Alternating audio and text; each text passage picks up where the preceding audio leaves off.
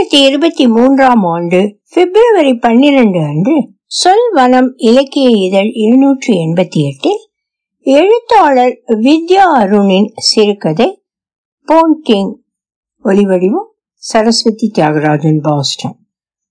மதிய நேர உணவு இடைவேளையில் பள்ளியை விட அதிக இறைச்சலாக இருக்கிறது.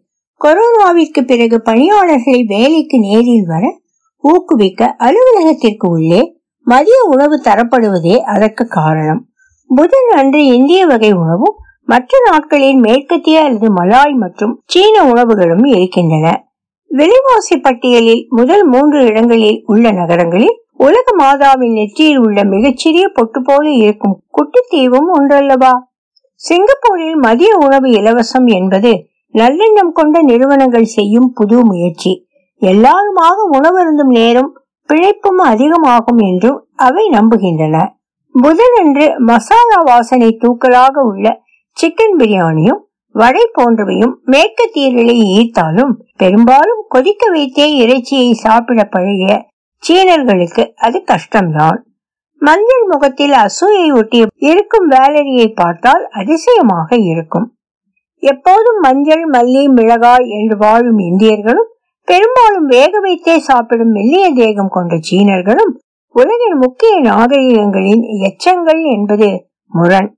அன்று ஜின் லியோங் ஐரோப்பாவிற்கு தேனிலவு சென்று திரும்பியிருந்தால் பாரிஸ் லண்டன் என்று சில நகரங்களுக்கு சென்று வந்த சந்தோஷம் அவன் முகத்தில் பழிச்சிட்டது.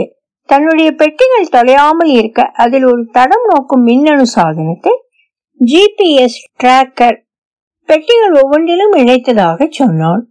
நான்காக வாங்கினால் அமேசான் தளத்தில் தள்ளுபடி கிடைக்கிறதாம் விமானத்தினுள் ஏறிய பிறகு தன் கைபேசியில் பெட்டிகள் விமானத்துக்குள் வந்துவிட்டன என்று உறுதி செய்து கொண்டதாக சொன்னான். பதினைந்து ஆண்டுகளுக்கு முன்னர் திறன்பேசி இல்லை அன்று இருந்ததெல்லாம் அடிப்படை வசதி மட்டுமே கொண்ட ஒரு கைபேசி யாராவது அழைத்தால் பேசலாம். விமானத்துக்குள் அதை மறந்தும் பயன்படுத்த முடியாது. அமெரிக்காவிலிருந்து புறப்படும் போது இருந்த பிப்ரவரி மாத பனி புயலில் சிக்கி ஒரு நாள் இரவை நியூயார்க் விமானத்திலேயே கழித்து கண்டம் விட்டு கண்டம் தாண்டி வந்ததில் என் பெட்டியை காணவில்லை. பெட்டிக்குள் பல பரிசு பொருட்கள் இருந்தன. கிடைத்தால் பெட்டியும் கிடைக்காவிட்டால் நஷ்ட ஈடும் கிடைக்கும் என்றார்கள். ஒரு வாரம் கழிந்ததும் முற்றிலும் பிளாஸ்டிக் மேலுடைய அணிந்த பெட்டி பத்திரமாய் பனிப்புயலில் சேதமின்றி வீடு வந்து சேர்ந்தது. தடம் நோக்கி இருந்தால் மட்டும் என்ன? நான்கு விமானங்கள் மாறிய நெடும் பயணத்தில் நடுவழியில் இறங்கி பெட்டி இல்லை என்றால் நின்றிருக்க முடியும்? இன்றைய செய்தி. கேரளாவில் இருந்து துபாய் சென்ற விமானத்தின் சரக்கு பகுதியில் பாம்பு இருந்ததாம். பாம்பின் குடும்பம் தடம் வழி செயலியை பயன்படுத்தி இருந்தால் திரும்பி வர முடியாத நெடுவழி பயணத்திலிருந்து தங்கள் குடும்ப உறுப்பினரை தப்ப வைத்திருக்கலாம். சிந்தனையின் ஓட்டத்தில் இருந்த என் கவனத்தை கலைத்தாள் வேலரி. அந்த கருவி எத்தனை வெள்ளி? உன்னிடம் உள்ளதை நான் வாங்கிக் கொள்ளலாமா? நான் என் மனைவியை கேட்க வேண்டும் என்றான் ஜின் லியாங். அது சரி நீங்கள் தான் சிங்கப்பூரை விட்டு வெளியூர் பயணம் போவதில்லையே உங்களுக்கு எதற்கு? என் மகன் இப்போது தொடக்க நிலை நான்கில் படிக்கிறான் அவனுக்கு துணைப்பாட வகுப்பு பள்ளியில் உள்ள மாணவர் பராமரிப்பு நிலையத்திற்கு வெளியே சில நூறு மீட்டர் தூரத்தில் இருக்கிறது. அவன் சரியாக வகுப்புக்கு போகிறானா என்பதை கண்காணிக்க இது நிச்சயம் உதவும். அதிர்ச்சியாக இருந்தாலும் ஒன்றும் செல்லாமல் தட்டில் இருந்த உணவை மென்றேன். ஏன் அவனை கண்காணிக்க வேண்டும்? இது விளையாட்டு பருவம் தானே. அப்படியே அவன் ஓரிரு நாட்கள் பொன்டேங் செய்தாலும் அதனால் உங்களுக்கு ஒரு பெரிய நட்டம் வராது. புகைப்பிடிப்பது போன்ற பழக்கமெல்லாம் தொடக்க நிலை வகுப்பில் எங்கே வரப்போகிறது? என்றபடி அவளை யோசிக்க வைக்க முயன்றான் ஜின் லியாங். அவன் சொன்ன எதுவும் அவள் செவியில் நீண்ட மஞ்சள் நிகர நெகிழி தொங்கட்டான்களை தாண்டி உள்ளே போகவில்லை. பொன்டெங் என்றால்? இந்த குழுவில் இருக்கும் ஒரே இந்திய தேசத்து பிரஜை என்பதால் அவர்கள் சிங்கிலீஷ் பயன்படுத்தும் போது எனக்கு அறிஞர் பொருட்கள் சொல்ல வேண்டி இருக்கிறது அது ஒரு மலாய் சொல். பள்ளிக்கு போக வேண்டியவன் அங்கு போகாமல் வேறெங்கோ போவதை குறிக்கும். பற்கள் தெரிய சிரித்தபடி சொன்னாள் வேலரி. முன்னாள் சிங்கப்பூர் விமான முன்னாள் பணிப்பெண்ணான அவளின் முத்து பல்வரிசை சினேகாவை ஞாபகப்படுத்தும். காதில் சில ஆண்டுகளுக்கு முன்னால் வரை இருந்த தோட்டின் அடையாளமாக ராமநாதபுரம் ஆட்சி பாணியில் பெரிய ஓட்டையோடு இருந்த ஜின்லியா என் கண்களுக்கு தொலைக்காத சித்தர் போலவே தோன்றினான். வயது முப்பதுக்கு கீழே தான் இருக்கும் அவனுக்கு இருக்கும் பக்குவம் கூட இரு பிள்ளைகளின் தாயான வேலரிக்கு இல்லையே. அவன் பள்ளிப்பையை கோர்த்து விடலாம் என்று நினைக்கிறேன். ஆனால் அவன் பள்ளிப்பையை கூடைப்பந்து மைதானத்தில் வைத்துவிட்டு எங்காவது பள்ளியை விட்டு வெளியே சென்று விட்டால்? எனக்கு அவன் சாலையை ஒழுங்காக கடக்கினானா என்று தெரிய வேண்டும். விளையாடாமல் ஒழுங்காக வகுப்புக்கு போகிறானா என்று பார்க்க வேண்டும். பொறுமையுடன் எனது திருமலரடி நினைக்கின்ற உத்தமர்தம் உறவு வேண்டும். வேண்டும் வேண்டும் என்று வள்ளலார் வேண்டியது வேறு வகை. நாகரிக அம்மா வேண்டுவது முற்றிலும் வேறு வகை. பக்கத்தில் ஆப்பிள் சாதனங்கள் இருந்தால் மட்டுமே அவை உங்கள் கருவி இருக்கும் இடத்தை பற்றிய தகவலை உங்கள் திறன் பேசிக்கு கொடுக்கும். சாலையில் அந்நேரம் யாரும் ஆப்பிள் செயலியோடு போகவில்லை என்றால் என்ன செய்வீர்கள்?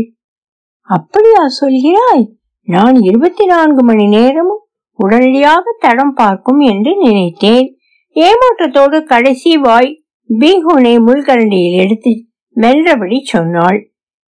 இப்போது அவனுக்கு தெரியாமல் போகலாம். இரண்டொரு ஆண்டுகளில் அவனுக்கு அம்மா தன்னை சென்ற இடமெல்லாம் தொடர்கிறாள் என்பது தெரிந்துவிட்டால் அவன் அதிர்ச்சி அடையலாம். உங்கள் மேல் அவனுக்கு உள்ள நம்பிக்கை குறையும் போது அவன் பதின் பருவத்தை எட்டியிருப்பான். இந்த செயலியால் விளையப்போகும் தீங்கை பற்றி விரித்து சொன்னான் ஜின் லியாங். நாங்கள் எல்லோருமே அவனை வழிமொழிந்தோம். உணவோடு அன்றைய பேச்சும் முடிந்தது. அறிவியல் உபகரணங்களை தன் வசதிக்கேற்ப பயன்படுத்த துடிப்பவள் வேலரி. அவளின் இரண்டாவது குழந்தை மிரண்ட ஒரு இந்தோனேசிய பணிப்பெண் துணிவோடு இருக்கிறது. வீட்டு வேலைகளை செய்வதில் மும்முரமாக இருந்த பணிப்பெண் பார்க்கும் முன்பே ஒரு நாற்காலியில் ஏறி நின்ற குழந்தையை கீழே இறங்கு என்ற குரல் மிரளச் செய்ததை நான் நானும் பார்த்தேன். வேலரி உற்று நோக்கும் தொலைக்காட்சியோடு சிசிடிவி தன் ஒளி வாங்கியையும் சேர்த்திருந்தாள். குழந்தை அம்மா வந்துவிட்டாளா? என்று அவள் குரலை கேட்டு அங்குமிங்கும் தேடியது கொடுமையாக இருந்தது. எல்லா நேரமும் நம்மை ஒருவர் கண்காணித்தபடி இருக்கிறார் என்ற நிலை அந்த பணிப்பெண்ணுக்கு எப்படி இருக்கும்? அன்றைய நாளின் எஞ்சிய மணி நேரங்களை தாள்களை துண்டாகும் கருவி ஷ்ரெட்டர் போல வேலையும் கூட்டங்களும் மென்றன.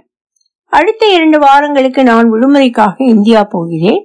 மூன்று ஆண்டுகளுக்கு பின்னர் போகும் முதல் பயணம் சென்ற முறை இருந்த ருக்மணி அத்தையும் ராமாமிர்த சித்தப்பாவும் கொரோனாவில் காணாமல் போய்விட்டார்கள். சொந்தங்களை பார்க்க போகும் ஆசையில் பெட்டியை கட்ட ஆரம்பித்திருக்கிறேன். அம்மாவுக்கு பிடித்த முஸ்தபா வழுவழு சேலைகள் கோடாலி தைலம் இங்கு கிடைக்கும் நூடுல்ஸ் வகைகள் பிடியுள்ள பால் காய்ச்சும் பாத்திரம் தலை காணும் மூங்கில் தலையணை அப்பாவுக்கு சட்டைகள் புத்தகங்கள் சாக்லேட் வகைகள் என்று எடுத்து வைத்திருக்கிறேன். நான் இல்லாத இரண்டு வாரங்களில் என் வேலை பங்கீடு செய்து என் குழுவில் உள்ள ஐவரிடமும் ஒப்படைப்பு செய்து வருகிறேன். இந்தியா ஒரு தேசம் அல்ல அது என்னை ஆளும் வேறு உலகம். சென்னை விமான நிலையத்தில் கால் கடுக்க இரவு பதினோரு மணிக்கு நின்று பெட்டிகள் வந்தவுடன் அவற்றை எடுத்துக்கொண்டு திறந்த ஜன்னல் இருந்தாலும் ஒருவித சூடு உடலில் பரவ பண்பொலியை கேட்டுக்கொண்டே ஓட்டுநருக்கு வழி சொல்லியபடி வீடு வந்து சேரும் வரை ஒருவித பரவசமும் புன்னகையும் இருந்து கொண்டே இருக்கும். அடுத்து வரும் நாட்களில் அக்கம் பக்கத்தினர் கேட்கும் எப்போ வந்தே? எப்போ கிளம்புவ? போன்ற மேல் கேள்விகளில் புன்னகைத்தபடி பதில் சொல்லி கொண்டிருப்பேன். இம்முறை அம்மாவோடு நல்லிக்கும் அம்பிகா அப்பளம் அங்காடிக்கும் டி நகருக்கு கம்மல் சுடிதார் வாங்க என்று சுற்றி வந்து விட்டேன். அம்மாவும் என்னோடு சுற்றத்தான் ஆசைப்படுகிறாள். அப்பாவின் பொறுமையின்மைக்கு ஈடுகட்ட என்றாவது வரும் மகளின் வருகையை அம்மாவின் மனம் எதிர்பார்த்தபடி இருக்கிறது. ஆளுக்கு ஒரு மல்லிகை கோர்த்த சரம் வாங்கி தலையில் வைத்துக் கொண்டு விட்டோம். பெசன் நகர் கடற்கரையிலும் கால் நனைத்தாகிவிட்டது கபாலீஸ்வரரை குசலம் விசாரித்தோம். இரு வாரங்கள் சிமெண்ட் தரையில் வெயில் நேரத்தில் சிந்திய நீரைப் போல போன சூடு தெரியாமல் மறைந்து விட்டன. மீண்டும் போகும் நம்பிக்கையோடு அம்மாவின் அன்பு என்று சொல்லாமல் சொல்லிய அப்பளம் ஊர்காய்களோடு சாங்கி விமான நிலையம் வந்துவிட்டேன்.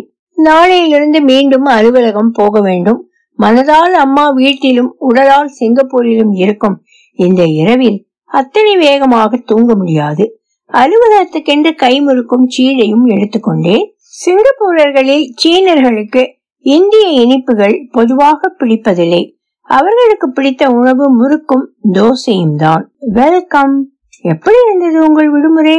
புன்னையோடு பலரும் கேட்ட ஒரே கேள்வியை எதிர்கொண்டேன்.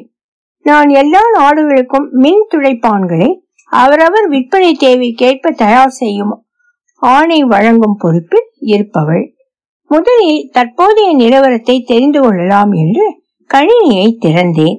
வேலரியின் பொறுப்பில் இருக்கும் ஐரோப்பிய நாடுகளுக்கு மட்டும் அதிக சரக்கு செல்லும்படியாக திட்டங்கள் மாற்றப்பட்டிருந்தன. இன்று நான் இதை பார்த்திருக்காவிட்டால் மற்ற நாடுகள் விற்பனைக்கான சரக்கு இல்லாமல் கடைசி நேரத்தில் விமான வழி அனுப்ப சொல்லி இருக்கும். அதற்கான மேல் செலவு சில மில்லியன் டாலர்களாவது இருந்திருக்கும். கடைசி நிமிட தயாரிப்பு ஏற்றுமதி என்று எல்லாமே திருமணத்திற்கு அதிக விருந்தினர்கள் வந்தால் சமாளிக்கும் சமையல்காரனை போல அடித்து பிடித்து செய்ய வேண்டி இருக்கும். மேல் பதவிகளில் இருக்கும் பலருக்கும் நான் பதில் சொல்லும்படி ஆகலாம். நாங்கள் இருப்பது உலக தலைமையகம். ஒரு தாய் எப்படி எல்லா பிள்ளைகளின் தேவையையும் கருத்தில் கொள்வாளோ அப்படித்தான் நாங்கள் இருக்க வேண்டும் என்பது விதி. என்ன நடந்திருக்கும் என்று என்னால் யூகிக்க முடிந்தது. கணினி திரையை பூட்டிவிட்டு வேலரியை நோக்கி நடந்தேன். ஹாய் வசுதா எப்படி இருந்தது உன் பயணம்? என்று பெரிதாய் பல்லை காட்டினாள். பொறுமையாக பதில் சொல்லிவிட்டு என்ன வேலரி? உன் பொறுப்பில் இருக்கும் நாடுகளுக்கு மட்டும் அதிக சரக்கு வரும்படி செய்திருக்கிறாயே என்று சொன்ன மாட்டில் பெரிதாய் சிரித்தாள் எரிச்சலாக இருந்தது. கண்டுபிடித்து விட்டாயா? வெரி ஸ்மார்ட் என்றவளுக்கு அவள் செய்யும் இம்மாதிரி வேலைகளை தடம் பார்க்கும் கருவி என்று வரப்போகிறதோ? ஒலி வடிவம் சரஸ்வதி தியாகராஜன் பாஸ்டன்.